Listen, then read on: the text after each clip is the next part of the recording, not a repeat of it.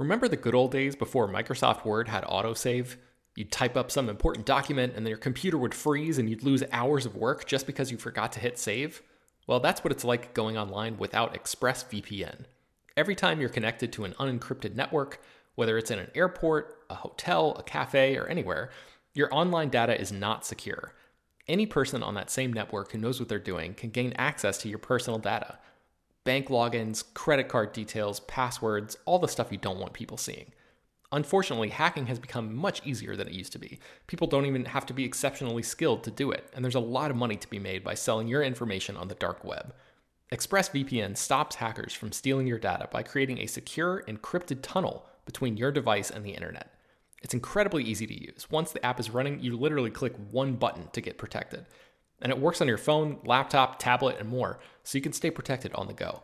I've been using ExpressVPN for a little while now, and I can rest easy knowing my info is safe and secure. I've heard horror stories of people who've been hacked, and it sounds like a massive pain to try to get any resolution in the aftermath, so I am not interested in finding out what that process is like. Secure your online data today by visiting expressvpn.com slash slash film. That's E-X-P-R-E-S-S-V-P-N dot com slash slash film and you can get an extra three months free. ExpressVPN.com slash slash film. Baseball fans, BetMGM is giving you the chance to win a prize every day during the baseball season. Step into the batter's box for BetMGM Swing for the Fences free to play game. Pick any area of the strike zone and take your best swing. If you get a single, double, triple, or home run, you'll receive a prize. Smash a home run to collect a bonus bet on us. Just log into your BetMGM Sports account to get started. Then visit your promotion section to access the Swing for the Fences free to play game. You'll score a prize if you hit a single, double, triple, or home run. There's nothing more exciting than going yard, so swing for the fences with the king of sportsbooks. BetMGM and GameSense remind you to play responsibly. Must be 21 plus and present in Ohio, subject to eligibility requirements. Rewards vary depending on the market and expire 24 hours from issuance. Gambling problem? Call 1 800 Gambler in partnership with MGM Northfield Park. Hello, everyone, and welcome to a new episode of Slash Film Daily for July 6, 2017. I'm Peter Sciretta, and today on the show, Brad Oman joins us to discuss a bunch of news, including Sylvester Stallone teasing the return of Ivan Drago for Creed 2, a rumor that Samuel Jackson may co star in Captain Marvel. Game of Thrones may have feature length episodes in its final season a lot of details on the cast and plot for Fantastic Beast number two. And uh, Sony wants Edgar Wright to make Baby Driver 2. Should he do it? Will he do it? Uh, all that and more. And in the mailbag, we will answer what are the best moments in San Diego Comic Con history. And today on the show, we have once again Bradford Oman, who you know as Ethan Anderton on slashfilm.com. Brad, how's it going? What is up? Are you ready to talk some movie news? I have never been more ready for anything in my entire life. How was your July 4th?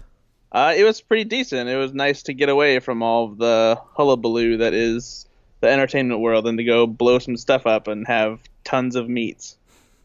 Did you do anything movie or TV related? Uh, I recorded two new episodes of my podcast, which is called Go Flix Yourself on iTunes. So uh, keep an eye out for those coming up over the next week or two. Very cool. I've been watching Glow. I finished Glow, um, which is very good. but I wish it was more of a one-hour drama than a half-hour comedy. Interesting drama. Okay. Uh, I think when it when it's good, when it's at its best, it's when it hits its drama kind of moments. Um, but I would recommend anybody that's binging this, and it's a it's a very bingeable show because it's you know half hour episodes. I would say search Netflix after for the Glow documentary, which is based on the real story and the real people, because it's almost like a quasi sequel. You get to see what happened to these people, even though it's the show is a very fictionalized recount of everything. Anyways, let's get into the news. Uh, first up, Sylvester Stallone has been dropping some hints that Ivan Drago might return in Creed 2, or more specifically, his son might return in Creed 2. You wrote this up for the site. I did. Um, now he he hasn't said anything about Ivan Drago's son exactly, but the teases that he's been posting on Instagram have been images of Dolph Lundgren with Carl Weathers on the set of Rocky 4, as well as uh, another one with Sylvester Stallone as Rocky Balboa. And then he also posted a picture that looks like a Photoshop job that some fan made featuring Ivan Drago in the ring with Adonis Johnson, aka Baby Creed, along with uh, Rocky Balboa ringside. And he's not being very subtle about it. Um, you know, he's basically a- a- kind of asking like whether or not you know this should happen, and you know, basically referencing the idea that Adonis Johnson will eventually come to terms with the legacy of his father, which came to an end uh, towards the end of Apollo Creed's career because Ivan Drago killed him with one final crushing blow in Rocky Four. And it, honestly, I feel like this is maybe like the best approach to have for a sequel because you know Ivan Drago killed Apollo Creed, and for Adonis Johnson to come to terms with that, to have to face Ivan Drago would be pretty intense. But since it's been about 32 years since Rocky 4, I'm not necessarily sure that Dolph Lundgren is in the best shape to get back in the ring. Um, I would feel like it would have to be his son getting in the ring, and Dolph Lundgren would be, you know, his uh, fight promoter, ring, ringside, just like Rocky is. But then again, Carl Weathers, uh, as Apollo Creed, was also on the tail end of his career when he was killed in Rocky Four. So maybe it would work out that like Adonis would face him in, in that in that shape as well. That's why I suggested his son because Dolph is almost sixty now. Yeah. and or by the time they they film this movie, he'll be in his sixties. And can a guy in his sixties fight a world heavyweight champion? Well, how old was Sylvester Stallone when he came back as Rocky Balboa before they did the Creed spinoff? That's a good question. But that was kind of a gimmick of a match, though, wasn't it? Well, yeah, but I mean that's exactly what this would be essentially. You know, I mean, the idea of Ivan, I, Ivan Drago coming back would would be a gimmick in itself, and to have him face off against you know the son of the the boxer that he killed. I mean, I, I could see that being cool, but I think that it would work out much better if it was Ivan Drago's son. Yeah, and Dolph Lundgren obviously has a history with Sylvester Stallone. He was in the Expendable movies. Uh, what did you like Rocky Four? I did like Rocky Four. You know, I mean, it's it kind of elevates things to a bit of a crazy level. Um, but Yeah. but I think Ivan Drago is an interesting character as far as like he makes for a very formidable opponent for Rocky. Obviously, um, I think that that the sort of the in, um, what's the word I'm looking for exaggerated nature of Rocky Four would probably be dulled down if they were to bring Ivan Drago and maybe his son into the fray for Creed Two, since Creed is obviously much more grounded when it comes to being a, a Rocky movie as a spinoff. So yeah, I mean, you know, this this is something that could be really cool. I, I think that you know having a character like this come into the fray would really be something that challenges Adonis in more ways than one. Certainly, with the political nature of the U.S. In, versus Russia, maybe maybe that could uh, make this uh, rivalry more topical once again. For sure. Okay, also in the news is there's a rumor going around that Samuel Jackson could co-star as Nick Fury in C- Captain Marvel. Um, I'm not even sure that there really is a uh, good source for this. It came from a report from Omega Underground, um, but it's very possible because I mean, Spider-Man: Homecoming had Tony Stark as a co-star. Uh, I mean, it makes sense. I, I mean, um, I think that putting a character like this, who you know is part of the larger Marvel Cinematic Universe, helps to, you know, create a more direct link when you're introducing a new character. It gives fans something familiar to latch onto, while also giving them something new. I, I can't imagine they'll be using it as a crutch because I would hate to have them run into a situation where we're looking at another Iron Man 2 where Nick Fury got far too much screen time and there was way too much set up for future Marvel Cinematic Universe installments. But I think that if he's used in an effective way, much in the same way that Iron Man is used in Spider Man Homecoming, it could serve as a, a nice introduction for the character to sort of, um, I don't know, welcome Captain Marvel to the Avengers, which she'll eventually be a part of. and also give us, uh, give her and also the audiences a little bit more of a guide as to who she is. And plus, they they both have a military What- background. Oh yeah, that makes sense too. When is the last time we saw Nick Fury? I believe it was Age of Ultron. Yeah, yeah, you're you're right. I think um, it it's interesting because I, I I predict that whatever happens, the events of Avengers Infinity War is going to bring us into Captain Marvel. Like like either she's created in those events or something. So I'm wondering what would come about in that that could team her up with Nick Fury. But you're right; they're they're both military backgrounds, so that might make sense. And plus, I mean, even though there's no real shield anymore, Nick Fury could easily still be looking for people who would make for good, you know, members of the Avengers. Yeah.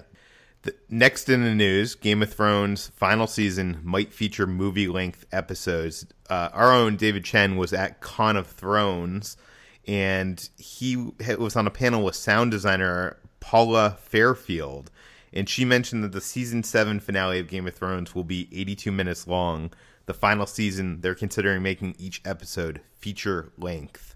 I'm not sure if that means like just over 60 or if that means two hour long episodes, but it sounds heavy in in, uh, in scale. Um, I'm not a huge Game of Thrones fan. Do, do you watch Game of Thrones? I do watch Game of Thrones. It's it's funny. I I will not hesitate to watch the new episode, but at the same time, it's not a show where I spend the all the time in between anticipating the next season. Like once it arrives, I'm excited and I'm happy to watch, but I'm not digging through details, rewatching episodes all the time, or you know reading tons about it. But I'm I'm definitely happy when it gets here. What do you think of having these extended episodes? Because for me, you know, I'm not. I have an admission to you guys. It's, it's I. It's not that I'm not a Game of Thrones fan. Like I really don't like Game of Thrones, and I, I know that's strange because we, we do what Those two things sound contradictory. they do. I mean, it's fine. It's not like I hate it.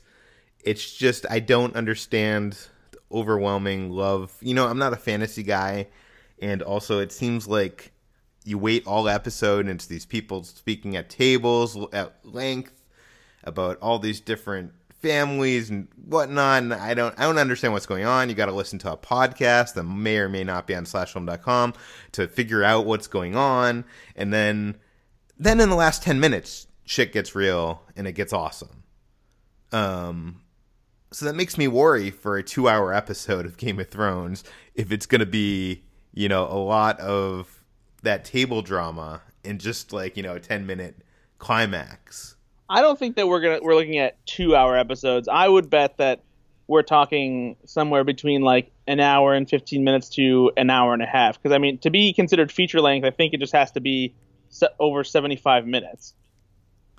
I think that's like Yes, the I- minimum feature length. So I feel like if anything, it'll just be just a slight extension of episodes, which we have gotten before, and even the the season finale of this coming season is supposed to be eighty two minutes.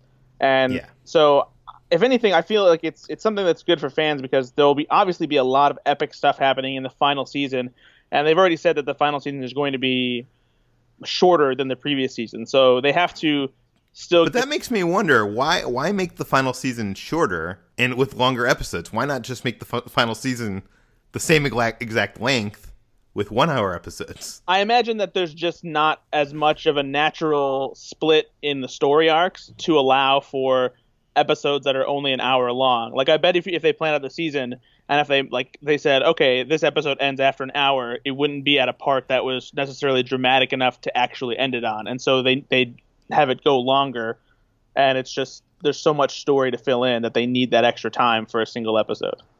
Look at you, Brad, making some good points. Um, I, I once did an article on slashfilm.com, which I'll link in the show notes, about how Netflix is kind of changing the way television works because, you know, some of their shows are doing episodes that the lengths, like the OA, I think the shortest episode of it is under 30 minutes, and the big, you know, longest episode's like an hour and a half or something. And it's letting the story determine the length of the time that to tell that story rather than let let the medium constrain the story. HBO has been doing that for a little bit too, but not like to the extent that they have started doing with Game of Thrones and yeah. So uh, let, let's move on to Fantastic Beasts. Uh, the sequel, which is still entitled, they have released some plot details and new cast members. Uh, shooting has begun. You wrote the article on slashfilm.com. Tell us about it. Well, yeah, production just started at Leavesden Studios uh, over in London, which is where they shot all of the Harry Potter movies as well as the first Fantastic Beasts. And along with the the announcement of production, they actually announced you know new plot details that lay out in the most general terms what's what's happening. The story picks up a few months after the end of Fantastic Beasts, where uh, Gellert Grindelwald revealed himself to be in disguise as Colin Farrell's character, Percival Graves.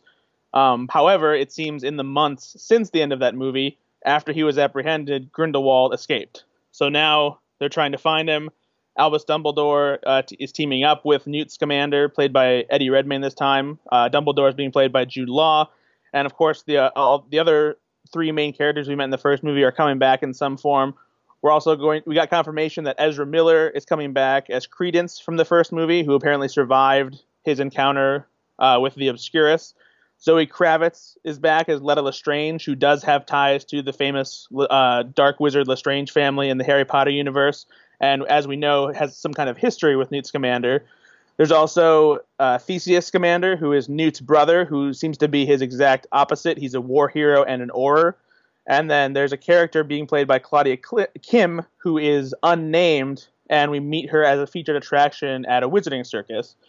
Um, my guess, and I don't know specifically who she's playing, but her character might have some kind of tie to the primary Harry Potter stories that we know about because the press release went out of their way to mention that the sequel would have, quote, some surprising nods to Harry Potter stories that will delight fans of the books and film series. I don't know what that could be. Uh, perhaps it could be a Hogwarts professor, you know, at, at, during their younger years before we met them.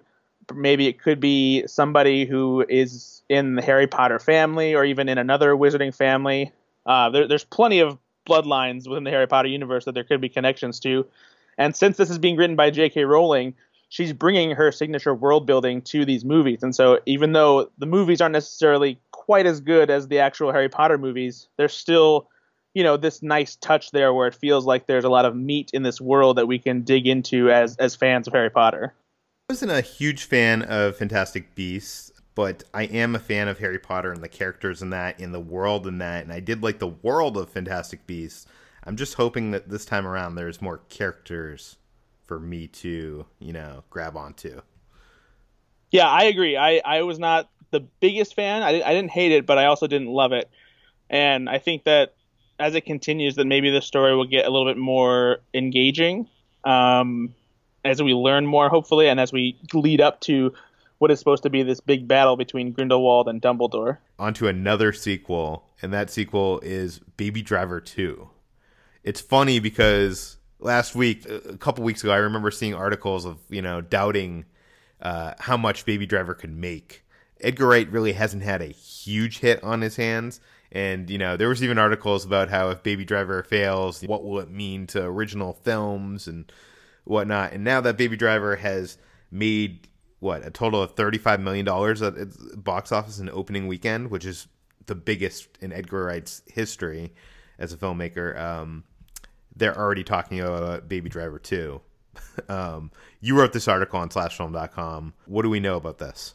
I mean, basically, Edgar Wright said in, in a podcast appearance for Empire magazine that Sony has asked him to think about doing Baby Driver 2, and he said that it's something that he's considering just because he thinks the title character, played by Ansel Elgort, does end up in this different place at the end of the movie, and and we, we, we should be careful about spoilers here. Yeah, I won't spoil. I won't spoil anything yeah. if you haven't seen Baby Driver yet. But basically, uh, he thinks that he has a story idea that puts Baby in a different position that kind of uh, puts a little bit of a twist on where we found him in the original movie, um, rather than being uh, part of this criminal underworld. He's sort of, he's no longer an apprentice. He's kind of like above that somehow. And he didn't go into specifics as to what that meant or, you know, what the story might be or anything like that, but it's clearly something he's thought about.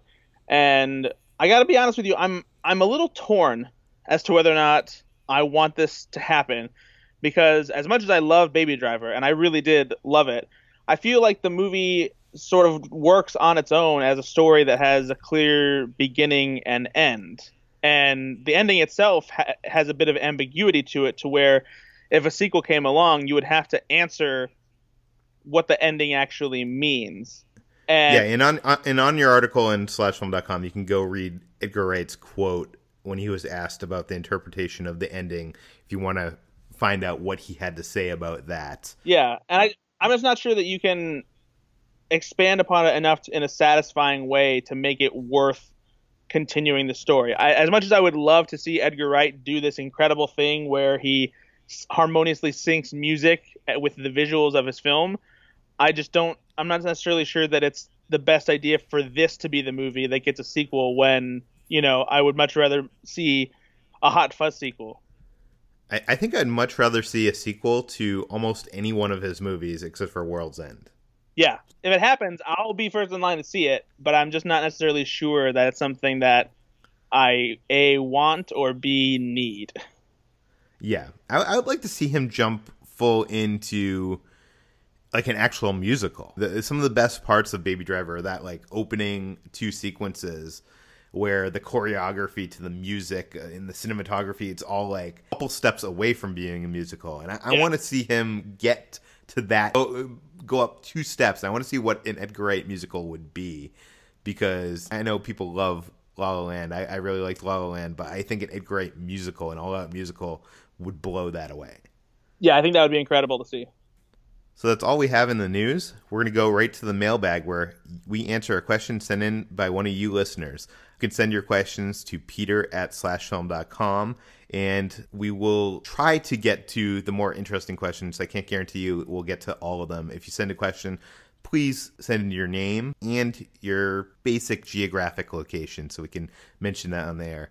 Uh, today's question was sent by Robert Malone, who asks Could you guys discuss some of your favorite moments from the past San Diego Comic Cons? You guys cover San Diego Comic Con in an awesome way, and I would love to hear some of the cool things you have seen. And this is actually one of the guys that we stood in line with at Hall H last year, by the way, Brad. Oh, cool. Robert Malone. Uh, so, uh, how long have you been going to Comic Con? This coming year will be my eighth one, I think. It will be my 11th. My first one was the Iron Man Comic Con. So I feel like I grew up with Comic Con with Marvel and the Marvel, you know, cinematic universe. The first Comic Con I was at um, was that that panel in 2007 where Jon Favreau showed up and surprised with some Iron Man footage where they were not that far into production, I think, of, of the film. I remember that being uh, pretty big. I remember 2007. Were you there when the Dark Knight viral was going on? No, I was not. I was. Uh, I happened to still be in college, but I was following it closely from the cubicle of my office at Purdue University, where I was going to school. Yeah, that was, uh, Christopher Nolan didn't show up at Comic Con with The Dark Knight that year, but the presence was felt all over the place. People were running around with Joker masks, and there were there was this whole scavenger hunt that I, I forget what the payoff was, but it was. I remember it being pretty awesome. And you know what the the thing for me, Brad, is about Comic Con. A lot of these studios, like I talked to some of the people from studios, and they're like, we don't have the footage or we don't want the footage to come online get online or what you know we don't whatever a lot of these moments that are my favorite in in comic-con history aren't really predicated on footage could be as much as what are some of your favorite moments No, I think I I agree. Like it's a lot of it comes from the experience. Um, one of my favorite ones was actually my my first Comic Con was um, when they re- they really finally made the official announcement that Tron Legacy was going to be a real thing, and like they played the the yeah teaser. well that, that was a surprise trailer it was at the end of Yeah. like a uh, race to witch mountain presentation but then th- this was the second one they did when they like officially like they had like an actual uh, a better I guess presentation of as far as like teasing the the announcement of it and everything. Well, but one my favorite thing was that they had a Flynn's arcade set up yeah actually in San Diego, and they they had it set up to where you actually walked through you know Flynn's old office in the arcade, and you had to go through a secret door. Uh, and they had they had the actual arcade set up with all these old school arcade cabinets, and then you when you walk through and essentially got Yeah, the Tron the Tron machine at the end of it uh, end of the arcade like opened and there was a secret door leading you Yeah. to Flynn's office where you got zapped with a laser. And, then, you ended were- up in the the end of Line Club, where you, it, you look like you were essentially in the world of Tron, which was really cool. And like there was there was ties to the viral stuff that was going on at the time, and it was just it was just it was just awesome experience. And like this wasn't something that we exclusively got to do because fans were able to do it too. You got your little Flynn's arcade tokens to be able to enter, and it was just it was this, an incredible experience. Yeah, and it was open all weekend, so I think tons of people got to do it. Um, one of my other favorites was in 2009, the Lost presentation where they said goodbye to Lost. It wasn't really about you know teasing what was coming in the upcoming season. It was, it was Damon Lindelof and Carlton Cuse on stage answering fan questions cryptically, and all the the cast and crew were there in very funny but also emotional ways. Uh, you can watch the whole panel, I think, online somewhere. Probably in my article. I have an article called "The Best Moments in Hall H History," which I'll link in the show notes. Another one of the moments that I remember vividly was in 2009. James Cameron showed up with Avatar, and he previewed 25 minutes in 3D, and that was the first time 3D was in Hall H. And I remember everybody was blown away. Say what you will about that movie, it was amazing. It was pure spectacle. in uh, more recent Comic Con history, uh, one of the coolest things that I got to experience was when they did that surprise Star Wars concert after the Star Wars The Force Awakens panel back in 2015. Uh, there was already a cool panel because they had new cast members there and they had Harrison Ford and Mark Hamill and Carrie Fisher all there talking about the movie. They showed the awesome behind the scenes sizzle reel. And then at the very end, J.J. Abrams just said, uh, everybody, you know, uh, get up because we're taking you to a special Star Wars concert back behind Hall H. And we were all kind of just looking around in disbelief, like, can they, is this possible? Like, can they really do this? and, and sure enough, we all walked through uh, around Hall H, down the street to, you know, the park that's right behind Hall H, where they have, uh, you know, they had the orchestra set up Which is right on the water. It's Right on the water.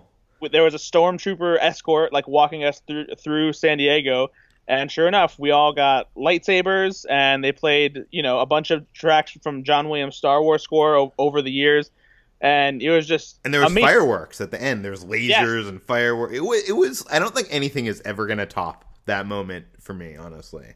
Yeah, no, it was it was an incredible surprise, and it was like it's one of those just just once in a lifetime experiences.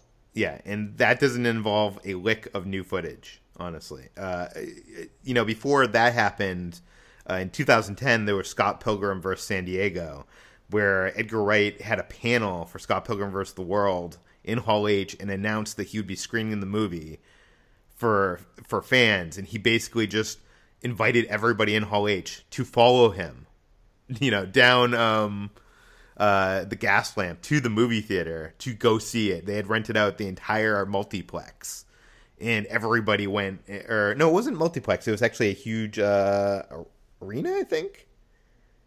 I don't remember exactly where it was, but the the cool thing is, saw the film when the film ended. The movie screen lifted, and Metric was there to play a small concert of the songs that were in the movie. Another moment that I recall is in 2010, the Avengers cast, no footage, nothing. Like literally, they brought the Avengers cast on stage, and they had like Nick or Samuel Jackson introduce each of them, and that was when we got the confirmation that Mark Ruffalo was the Hulk. I mean, it's literally a photo op, but it, the excitement in that room, Yeah, yeah. I actually Uh, think that that they might do that again this year. I have a feeling that they will bring out the entire Infinity War cast because that would be. Could, can you can you fit that cast on the stage? I'm sure they'll figure out how to. There, there's a bunch of times that stars have me had these really emotional moments. Like, you know, say what you will about the Amazing Spider-Man movies, but I remember Andrew Garfield showed up at the panel dressed in a Spider-Man costume, you know, for the Q and A, and like took off his mask and read this emotional speech, uh, really passionate, heartfelt speech about why, as a Spider-Man fan, he was excited to play this hero. And I mean, the movie didn't work out that well, but you can see the speech on YouTube. It's amazing. One of the other cool things uh, in Hall H that's you really don't get a vibe for unless you're in there is that the first year Warner Brothers completely revamped like the screens in Hall H. Usually they have uh, three screens set up so that you can see the interviews happening on stage if you're not close enough, and then also that's where the footage plays when they have trailers and sizzle reels and that kind of thing. And in 2012, uh, when The Hobbit was still you know on the verge of coming out, all of a sudden the curtains along the side walls of Hall H just slid away to reveal these massive screens that basically surround the entirety of Hall H, and they were just all filled. They just filled with this huge Hobbit banner that you could see all the characters in the movie on it. And ever since then, Warner Brothers has been doing that every year, where they just they expand the screens and completely take over Hall H and just fill it with all this footage, and it's it's so cool. Yeah, the the the, the hype in that room when that happened, as much as that's just like has nothing to do with movies. It's just the presentation and the epicness of it was cool. In 2014, Legendary surprised us with a teaser trailer for Godzilla. one of my favorite moments, honestly, out of all the moments, one of my favorite moments was during a Marvel panel, panel the lights went out and then they went back on and Loki or Tom uh, Tom Hiddleston as Loki was standing yeah. on the stage and he did this whole speech just as Loki in character in the crowd. Like was just so into it. It was so so much fun, so amazing. And the only other one I would say a big su- surprise was Zack Snyder was there for Man of Steel, and I remember at the end of that panel he invited um, someone up to to read a, a passage from the Dark Knight Returns, Frank Miller's The Dark Knight Returns, and basically announced that there was going to be a Batman vs Superman movie. And for a crowd of comic book fans, that is like the best you can get. Say what you will about what the movie was. It seems like uh, going over this, Brad. It seems like a lot of this was uh, over promising, under delivering, but over promising and being there in the room it, like, is is a high that you cannot beat. No, yeah, I, I, mean, you never know really how a movie is going to turn out, but you're excited about the prospect, especially when it comes to adapting material that you are already familiar with. You know, you're you're finally going to see something that you never thought you'd see on a movie screen come to life. And sure, there are times when it may turn out to be disappointing for some for you know some of us. Others may enjoy it, but it's just it, when you're in that room and the prospect of seeing something you love come to life in a whole new way is it's so thrilling for me, the most exciting moments of Comic Con have been mostly having to deal with surprise or seeing early footage or fun appearance appearances like or you know heartfelt real moments as well. Like i feel like th- those are the things to me that makes those makes hall h such a special place at comic-con. There's uh, so many weird things that happen at comic-con too because like everywhere you go and everywhere you turn to like there there's somebody that like you're not expecting to see that you could literally just run into. Uh, like one of the weirdest things that happened to me actually was uh back when Hunger Games was still coming. Uh, I think it was the first Mockingjay was coming out. They just had the panel for it, and I went over to a press conference they were having to so that I could see if there was anything else worth covering that would come out of it. And as I was taking the escalator in one of the hotels to where the press conference was going, uh, Kiss, the band Kiss, was behind me on the escalator. and it's like it's, it's like what, what's even going on here? This is so weird. Yeah, like what is Kiss doing there? They're probably selling some kind of merchandise. Something. They were. Entertainment Earth had like a whole new Kiss license, and they were there to promote like a bunch of stuff that they were selling.